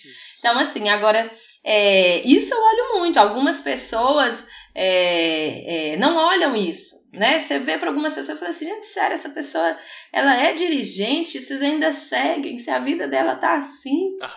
Aham, é, é. Se a vida dela, né? E não é só do dirigente, né, Rodrigo? A gente mesmo como terapeuta, claro. você vê alguns terapeutas falam, não, não dá para confiar nessa pessoa. Sim. Né? Infelizmente, você vê a postura da pessoa e fala, não, se a vida dela tá dessa forma, não dá para confiar. eu, eu, eu já vi as pessoas falando assim, ah, Rodrigo, eu fui numa pessoa e eu recebi um reiki negativo. Eu falei, o que, que é um reiki negativo? Ela foi fazer o reiki e eu perdi energia. a pessoa era tão pesada, né, e tão mal resolvida, que o que ela transmitia não era, né, energia rei, nem energia vital, né. E, infelizmente, a gente vê muita gente assim, né, muita gente desalinhada trabalhando na espiritualidade é, e é. acha que tá abafando, né. Nossa, que medo, né. E aí que tá, entra naquilo que a gente falou sobre a pessoa confiar na outra, né, ela achar que ela sozinha não pode lidar com certas coisas, claro que às vezes a gente precisa pedir ajuda, claro. mas ela achar que só porque uma pessoa pessoa reikiana e ela não, a pessoa reikiana é equilibrada pra mexer na energia dela. E aí ela sai, né, e cai às vezes numas coisas assim. Né? Quem nunca, né? Quem nunca? Quem nunca, exatamente. Patrícia, você falou uma coisa muito legal e que eu queria chamar mais esse papo, até pra gente falar sobre Diário Mágico, você falou do- da questão da psicografia, que é uma coisa que você faz, né, diariamente. Eu queria que você comentasse um pouco mais sobre isso, porque eu acho que isso é muito, muito legal, muito interessante. Ai, pois é, a psicografia, desde dessa época, não sei se foi 2009 ou 2010, né? A casa abriu em 2010, eu sei, mas quando comecei eu não sei. É, e aí foram todos os dias, 6 horas da manhã, até então. Hoje varia um pouquinho, porque eu tive meu filho, né? Então eu tinha um recém-nascido em casa, quando ele nasceu mudou um pouquinho ali. É. Mas é sempre assim, eu acordar e ter um momento de silêncio. Nesse momento de silêncio, eu estou com meu caderninho na mão e vem a psicografia. Então hoje eu tenho cadernos e cadernos e cadernos de psicografia. É, entra ano e sai ano, né? Todos os dias, assim, todos os dias, assim, de segunda a sexta. Chegou um, um período da vida que eu tava muito acumulada de serviços espirituais, aí eu me dei de descanso, sábado e domingo. É, mas de segunda a sexta, todos os dias, psicografia. E aí é, é o mentor da casa, né? Que ele sempre nos acompanha, ele sempre tem uma mensagem, sempre tem uma orientação. E todos os dias ali, conversando diariamente. Você. E aqui em casa é legal, porque o Ah. pessoal já sabe, já respeita esse horário, e todo mundo sabe que eu não saio do quarto enquanto eu não estiver acabado. Maravilhoso. Então, Aham. já é uma já, já é um combinado que todo mundo sabe, né? Se eu não sair do quarto, se eu não abrir a porta, é porque ainda não acabei. E meu filho já nasceu sabendo, praticamente. Ele já tem noção. Aham. É, Ele também respeita. é sempre o mentor da casa ou às vezes vem outras vozes, assim, vem outras assinaturas? Hum, Geralmente é ele. De vez em quando vem outros que eu também sei que são da casa, Sim. sabe? Sim. De vez em quando são outros. De vez em quando alguns mestres, assim, é, diferentes, né? Da fraternidade branca já, já teve, assim, algumas vezes. De, de pedir alguma coisa, né? Tipo, Deus está pedindo alguma coisa e eu receber comunicação deles algumas vezes. Mas no geral, do dia a dia, é sempre o mentor da casa. Então é E- diariamente. Essa comunicação você leva também pro terreiro às vezes? Muito pouco. Tá. Muito pouco. Eu. Então, eu sempre pensei muito assim, ah, não, precisa, Sim. sabe? Tipo assim, não é uma coisa que seria muito pra ajudar. Quando é uma questão que eu vejo que é pra mostrar, pra ajudar, aí eu mostro. Mas no geral seria mais pra, pra exibir mesmo. Então eu falo, ah, pra quê? Né? Fica aqui. Mas ele sempre fala, faça isso e isso com o grupo. Tá. Faça aquilo com o grupo. Aí eu vou lá e, e ele faço. Então não precisa deles saberem, né? Assim, todo dia a mensagem. É muito assim, às vezes tem uma mensagem para uma pessoa específica, alguém tá passando uma coisa específica, Sim. aí vem uma mensagem, eu falo, olha só, recebi essa mensagem aqui, dá uma olhada. Mas no geral eu não mostro, não. Que legal. É como se fosse um briefing do trabalho. É. Muito legal. É, eu, eu sei. é, é, porque eu também sou assim, mas é, diferente de, de- não, é, não é um trabalho diário, eles vêm quando eles querem e eles dão tarefas. Então eles falam assim: olha, tem que ser desenvolvido isso dessa, dessa, dessa forma. Eu vou, eu, eu vou dar um curso agora recentemente que eu não queria dar. E eles, não, você tem que dar esse curso porque você precisa de- do, desse feedback, você precisa de entender como é que você vai apresentar esse tipo de conteúdo. Mas, gente, eu não quero dar esse curso, eu quero pegar esse conteúdo, quero estudar mais e tal. Não chega de estudar, tem que fazer isso, isso, isso. Aí vai e faz. Aí o curso é maravilhoso e tal. Eu fico animado, falo assim, gente, por que eu não dei antes, né? Aí agora você vai dar dessa forma. E aí é, é- é tarefas. E enquanto não cumpre a tarefa, fica em cima, sabe? Mas, Aham. mas é, é- e, é- e eu não sei se você percebe, provavelmente sim, é um modus operandi bem diferente dos guias de Umbanda em si, né? É, o, o Uhum. mentor, às vezes, ele é, ele é mais, mais rígido, assim, É, é, é. né? Bem rígido. né? Eu, eu vejo muito assim, né, Rodrigo, essa coisa de receber ordem, né, Aham, é, é muito constante. sim. né, pelo que você tá falando, igual você vai dar o curso, eu sinto essa coisa de receber ordem muito constante, mesmo além das mensagens. Sim, E pra mim sempre foi muito natural. Natural, Sim. natural. É uma ordem, eu vou cumprir. É muito assim, sabe? E aí eu vou lá e cumpro, e você vê que realmente fazia sentido cumprir aquilo ali. né? E até em relação mesmo ao trabalho. Faz e faz tal coisa. Eu fico, Sim. mas será? Tá bom, vou lá e faço, e aí você vê que era aquilo ali que era para ser feito mesmo, né? É muito interessante como que eu falo assim, o mentor a gente sabe que é uma pessoa que passou por esse caminho, conseguiu, né, passar e, e vencer, então ele vem para nos mentorar, fazer igual.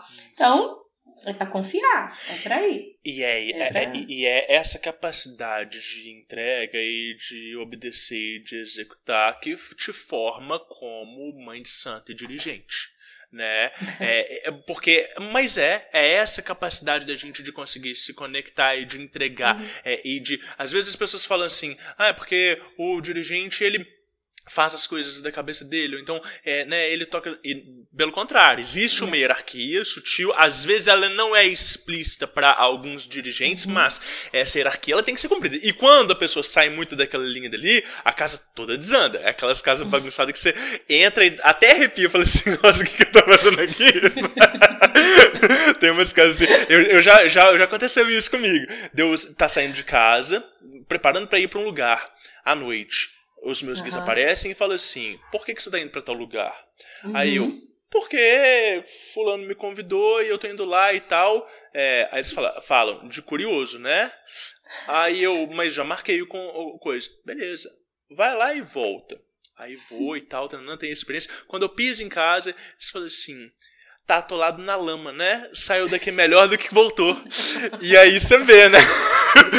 Nossa, às vezes, às vezes a expressão é demais, né? Menino, por isso que eu não vou.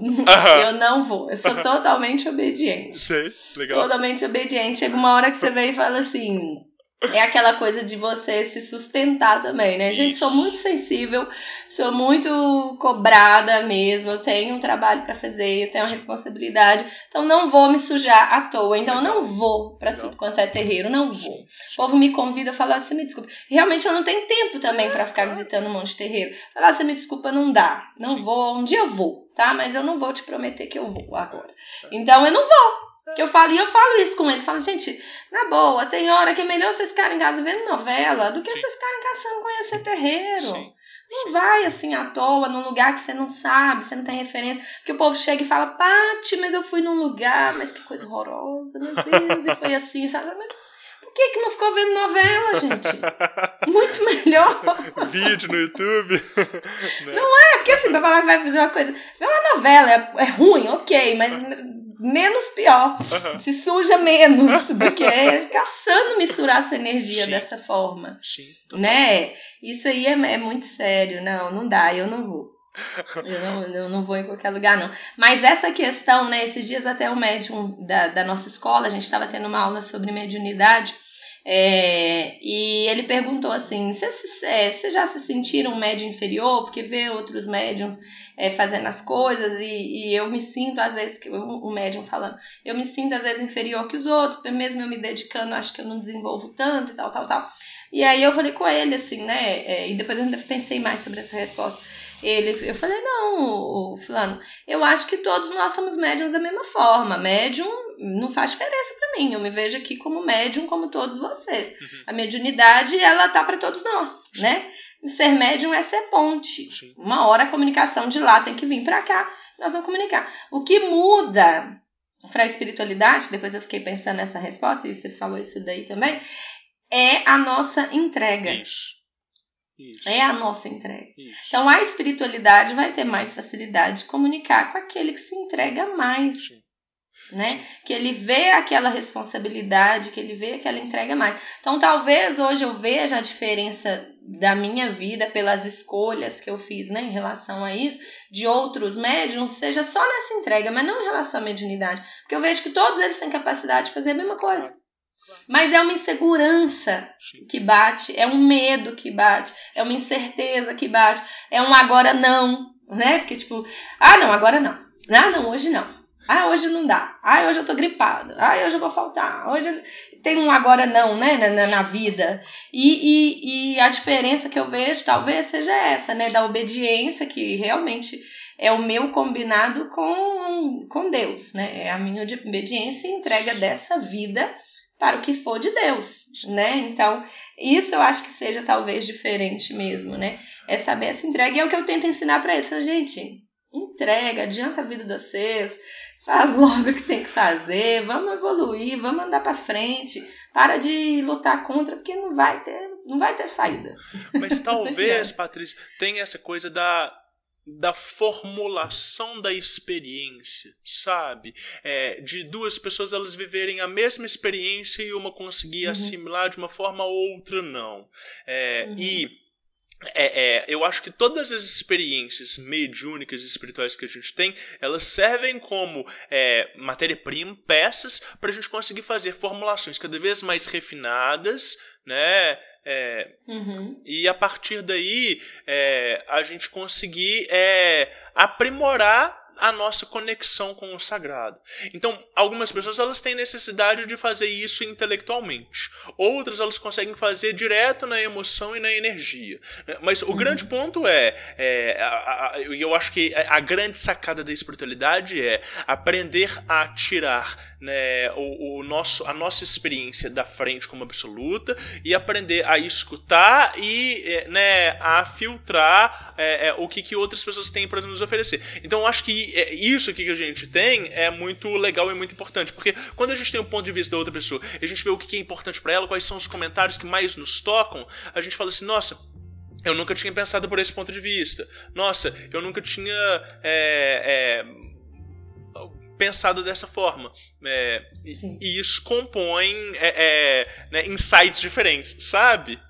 Sim, com certeza. Esse, isso aí é muito cada um tem uma realidade, né? Que tem uma. Eu que eu também falei para ele, assim, não precisa se comparar. Cada um tem o seu caminho, tem o seu momento e tem aquilo que vai ser pedido para ele. Uhum. Então, não adianta, né? Ah, eu quero ser como Chico Xavier. Não adianta, não tem como. O Chico foi Chico e ele tinha a missão dele de escrever os 400 livros. É lógico que a gente não tem como se comparar com o Chico. Eu acho que ninguém quer uhum. também passar por isso, né? é, né? Cada um sabe ali do que que é. Então isso é muito individual. O que eu acho que é o importante mesmo é, é, é a gente ter essa, essa noção da, da fé, confiar mesmo. Sim. Né? Eu confiar que vai ser pedido para mim aquilo que eu tenho condição de fazer. Maravilhoso. Né?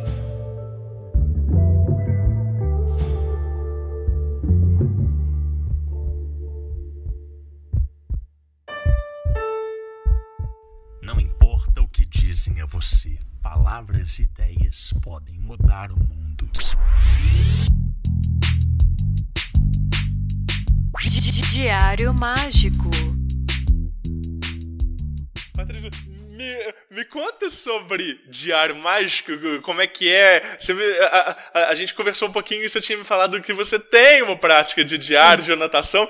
Como é que é isso? Isso vem desde o início da espiritualidade, diante, depois? Como é que foi que você começou a anotar as coisas? Sim, eu tenho, não sei te falar quanto tempo tem, uhum. mas sempre tive caderno de tudo, assim, é, já tive caderno dos sonhos, né, aquele livro dos sonhos para anotar os sonhos, é, e hoje o que eu tenho, que eu sempre uso, sempre uso, é um caderno mesmo de práticas espirituais. Legal. Eu gosto muito de fazer rituais, assim, 21 dias, agora mesmo nesse momento eu estou num processo de 21 dias, chama Violeta, então, é, adoro fazer coisa de 21 dias, aí... eu invento várias coisas de 21 dias. Acaba 21 dias, eu invento outra. Legal. E aí, é, tô nos 21 dias chama Violeta. Aí eu escrevo no caderno. 21 dias chama Violeta, todo dia escrevo um pouquinho aquilo ali. Então, ou às vezes eu pego uma outra coisa, assim, é, ritual de Ganesha. Aí eu escrevo no caderno que eu estou fazendo ritual de Ganesha e do, no período que está fazendo. Às vezes até é um ritual de gratidão mesmo. Vou ficar tantos dias agradecendo três coisas por dia. Aí eu ponho tudo nesse caderno. É, carta para Deus, eu escrevo nesse caderno. Essas coisas, né? Todas essas práticas, assim, aquelas técnicas 3 vezes 33, uhum. né? Que a gente escreve é, três dias, 33 vezes um pedido. Todas essas práticas, assim, que é de é, né, e de ritual, para ir acompanhando, eu ponho tudo num caderno só. E aí é muito interessante você abrir depois, porque aí você lembra técnicas, né, que você já praticou e de coisas. Aí nesse mesmo caderno, hoje em dia, eu escrevo sonho quando é uma coisa é, mais simbólica, né? Um sonho mais simbólico, eu escrevo lá também. Aí é bom reler, porque você lembra das situações, lembra da que aquela prática foi boa, lembra do que você fez e como está hoje, né? Pós essa prática também é interessante. É, é muito legal. Aí eu uso sempre, sempre tenho esses cadernos, que são os diários, né? Sempre tenho. E, e isso tudo escrito na mão mesmo, no, nada Sim. de aplicativo, não. Não, e eu tenho aqui, lembrei outra coisa. Tem o caderno de bruxa lá do núcleo, né? Que é o caderno de Umbanda e que é o que eu incentivo todos a terem. Eu, já, eu cheguei a te falar isso já, né? E agora eu tô lembrando. Que o quê? As entidades, elas dão ponto arriscado, elas ensinam a fazer um banho, a fazer um trabalho, alguma, alguma limpeza, alguma magia ali. Então põe tudo no mesmo caderno. Sim. Porque para precisar consultar depois. Porque às vezes você risca ali um ponto no chão e, e põe num papelzinho. Aí você vai perder esse papelzinho, né? E tal. Não ter um caderno para isso é bom porque você fica ali para sempre. Que e para os médiums da corrente, eu falo a mesma coisa. Entrou pra corrente falar, arruma o seu caderno de bruxa. Porque na hora que passar um ponto, você passa para esse caderno. Quando te ensinarem um banho, passa para esse caderno. Viu algum trabalho, alguma coisa, né? Às vezes um ponto até cantado, não só o riscado, mas um ponto cantado. Põe tudo no mesmo caderno, pra você não ficar cheio de papelzinho por aí e perder isso tudo. Nossa, Então, para todos eles, eu aconselho ter o caderno Sim. e quando precisa, consultar esse caderno aí. Então, sempre tem. E acaba que marca é, um, um- um registro de tudo que está acontecendo ali Uhum. no terreiro, né? É, E essa pessoa ela também tem ali é, uma forma dela conseguir é, depois é, retornar ao momento em que ela recebeu cada uma daquelas coisas.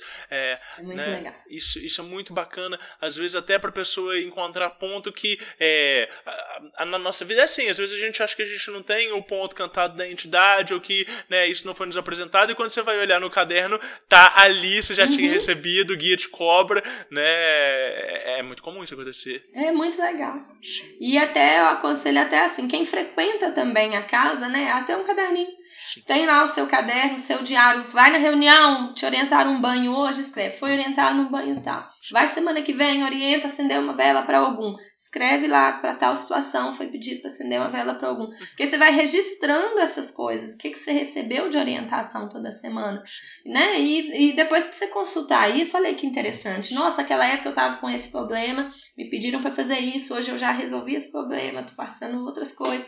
É legal você ter, né? É, O é. diário mágico é muito legal. E, é. e entender que aquelas receitas muitas vezes elas vão ensinar muito do que, que é, a, é a tradição invisível daquelas entidades, que elas operam dentro de uma lógica muito específica, que aquela lógica nem sempre ela tá explícita, mas que quando você vai decompondo cada um daqueles elementos, você vai falando assim, nossa.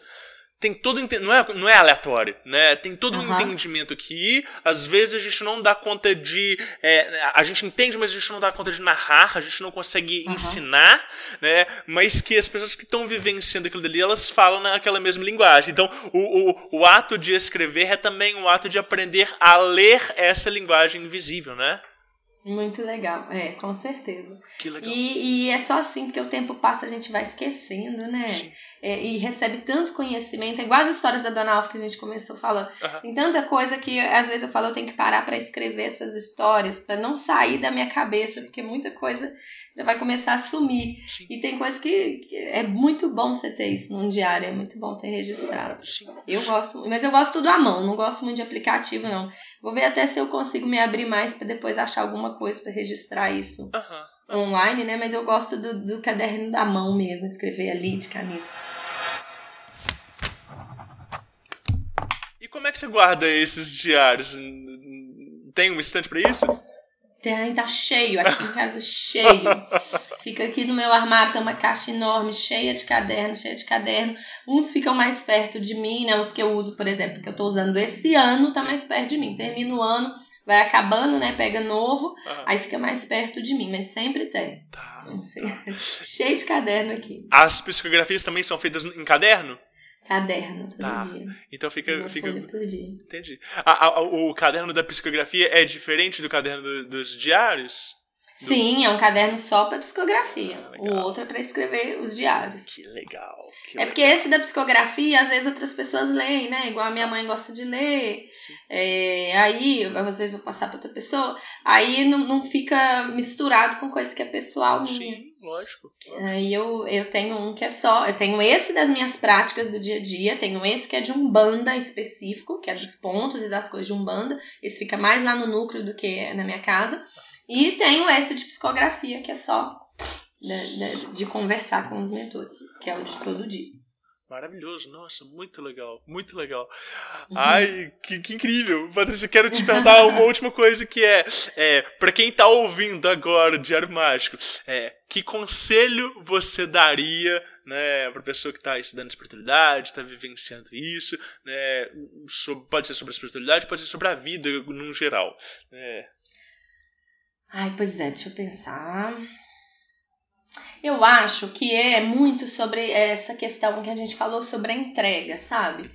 É, eu tava pensando muito esses dias sobre isso. É, muitas pessoas entendem, por algum motivo, sei lá, existe essa, essa crença de que se entregar à espiritualidade pode ser algo muito sacrificante Uhum. Muito pesado, né? Muito a dedicação ao espiritual pode ser uma coisa difícil e pesada. E, e é, eu, eu gostaria que as pessoas vissem isso como uma forma diferente, pelo contrário. A gente é muito abençoado quando a gente se dedica à espiritualidade, mais do que quando a gente está afastado dela. O que a gente vê na realidade de dentro é que as pessoas que estão afastadas, elas levam muito mais couro, porque tem que chegar pela dor. Então, é, eu, eu, assim, um conselho que eu dou é você não acha que a espiritualidade é uma coisa pesada, pelo contrário, a gente é muito mais preenchido quando a gente se abre e se entrega para o divino e para Deus mesmo na nossa vida, sabe? Porque é, é, é, as pessoas às vezes acham que isso é uma parte da vida, quando na verdade é, né, é, é o sentido e aquilo que preenche, Uhum. né? Então não é tipo assim, ah, eu escolhi viver sem espiritualidade. Não. É, você simplesmente não está usando é, algo que é essencial seu e que né, te toca e te influencia o tempo todo, né? Sim, e não tem como a felicidade, né? Eu falo assim, dentro do evangelho até tem isso, felicidade não é desse mundo. Não tem como algo desse mundo te preencher mais Sim, do que a sua dedicação a Deus. sim. né? Do que colocar Deus na sua vida, colocar Deus em tudo. Não tem como algo aqui na Terra te preencher mais que isso. A felicidade daqui, ela é boa, ok, mas ela é limitada, né? Então, assim, eu falo, eu dou esse exemplo às vezes de uma pizza. Você ama pizza, você tá morrendo de fome. Uma fatia é maravilhoso, duas fatias é maravilhoso, três fatias é maravilhoso, mas na quarta já começa a ficar cheio, na quinta mais ainda. Se você comer uma pizza de oito fatias, no final você não vai estar feliz como na primeira. Então, assim, tudo aqui tem uma limitação de alegria.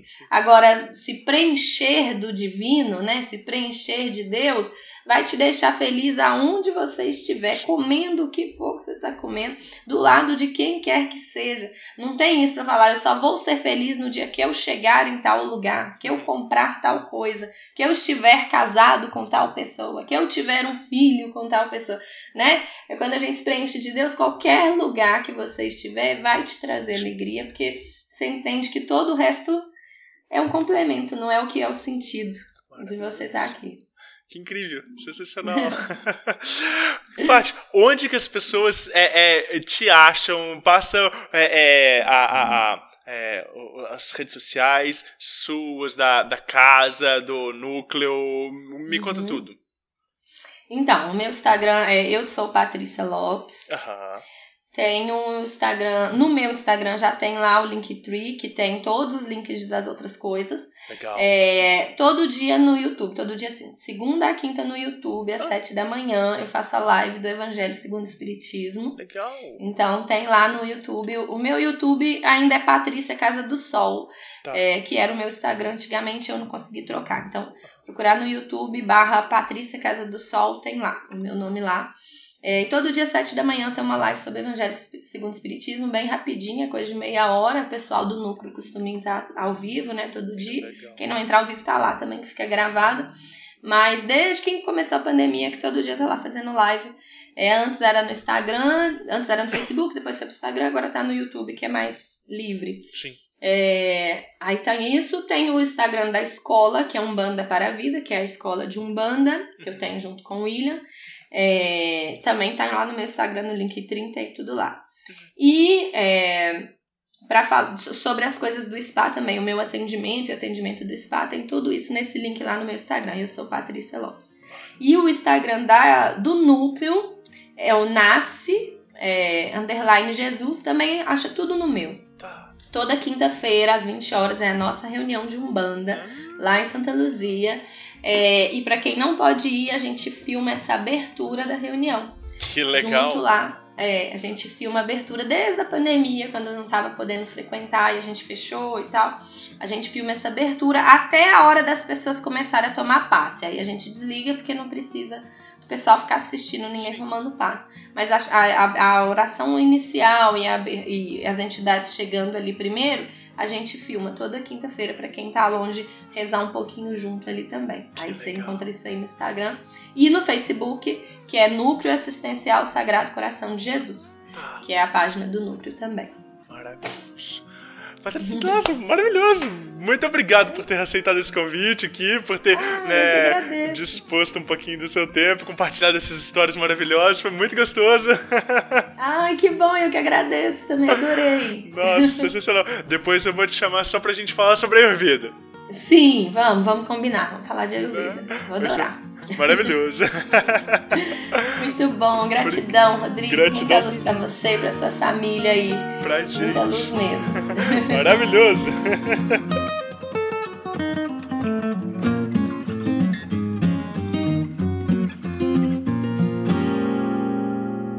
Ai sim, eu espero que você tenha gostado desse episódio. Diário Mágico, ele é construído por uma equipe, né? A gente tem aí o Guilherme Neves como editor oficial do Diário Mágico, a Mariana Maia é a nossa ilustradora nessa nova leva de capas e eu, Rodrigo Vignoli, sou o apresentador e o produtor, né, de todo esse podcast. É, eu quero reforçar o convite que eu fiz para vocês no início. É, o próximo Páginas Abertas, o Páginas Rasuradas, né, ele acontece no dia 9 de dezembro, às 8 horas da noite, é uma sexta-feira, e eu queria contar com relatos e histórias de vocês. Eu sei que às vezes você fica meio introspectivo, só observando, ouvindo de longe. Nossa, eu escuto podcast há tantos anos e nunca interagi com ninguém.